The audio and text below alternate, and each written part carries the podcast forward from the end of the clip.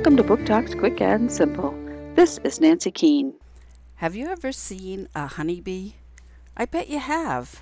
With their lovely yellow stripes and their buzzing, they are always busy looking for flowers that will help them make honey. When they find a perfect flower, the one who finds it will let everybody know, and they'll come and sip the sweet nectar that will become honey.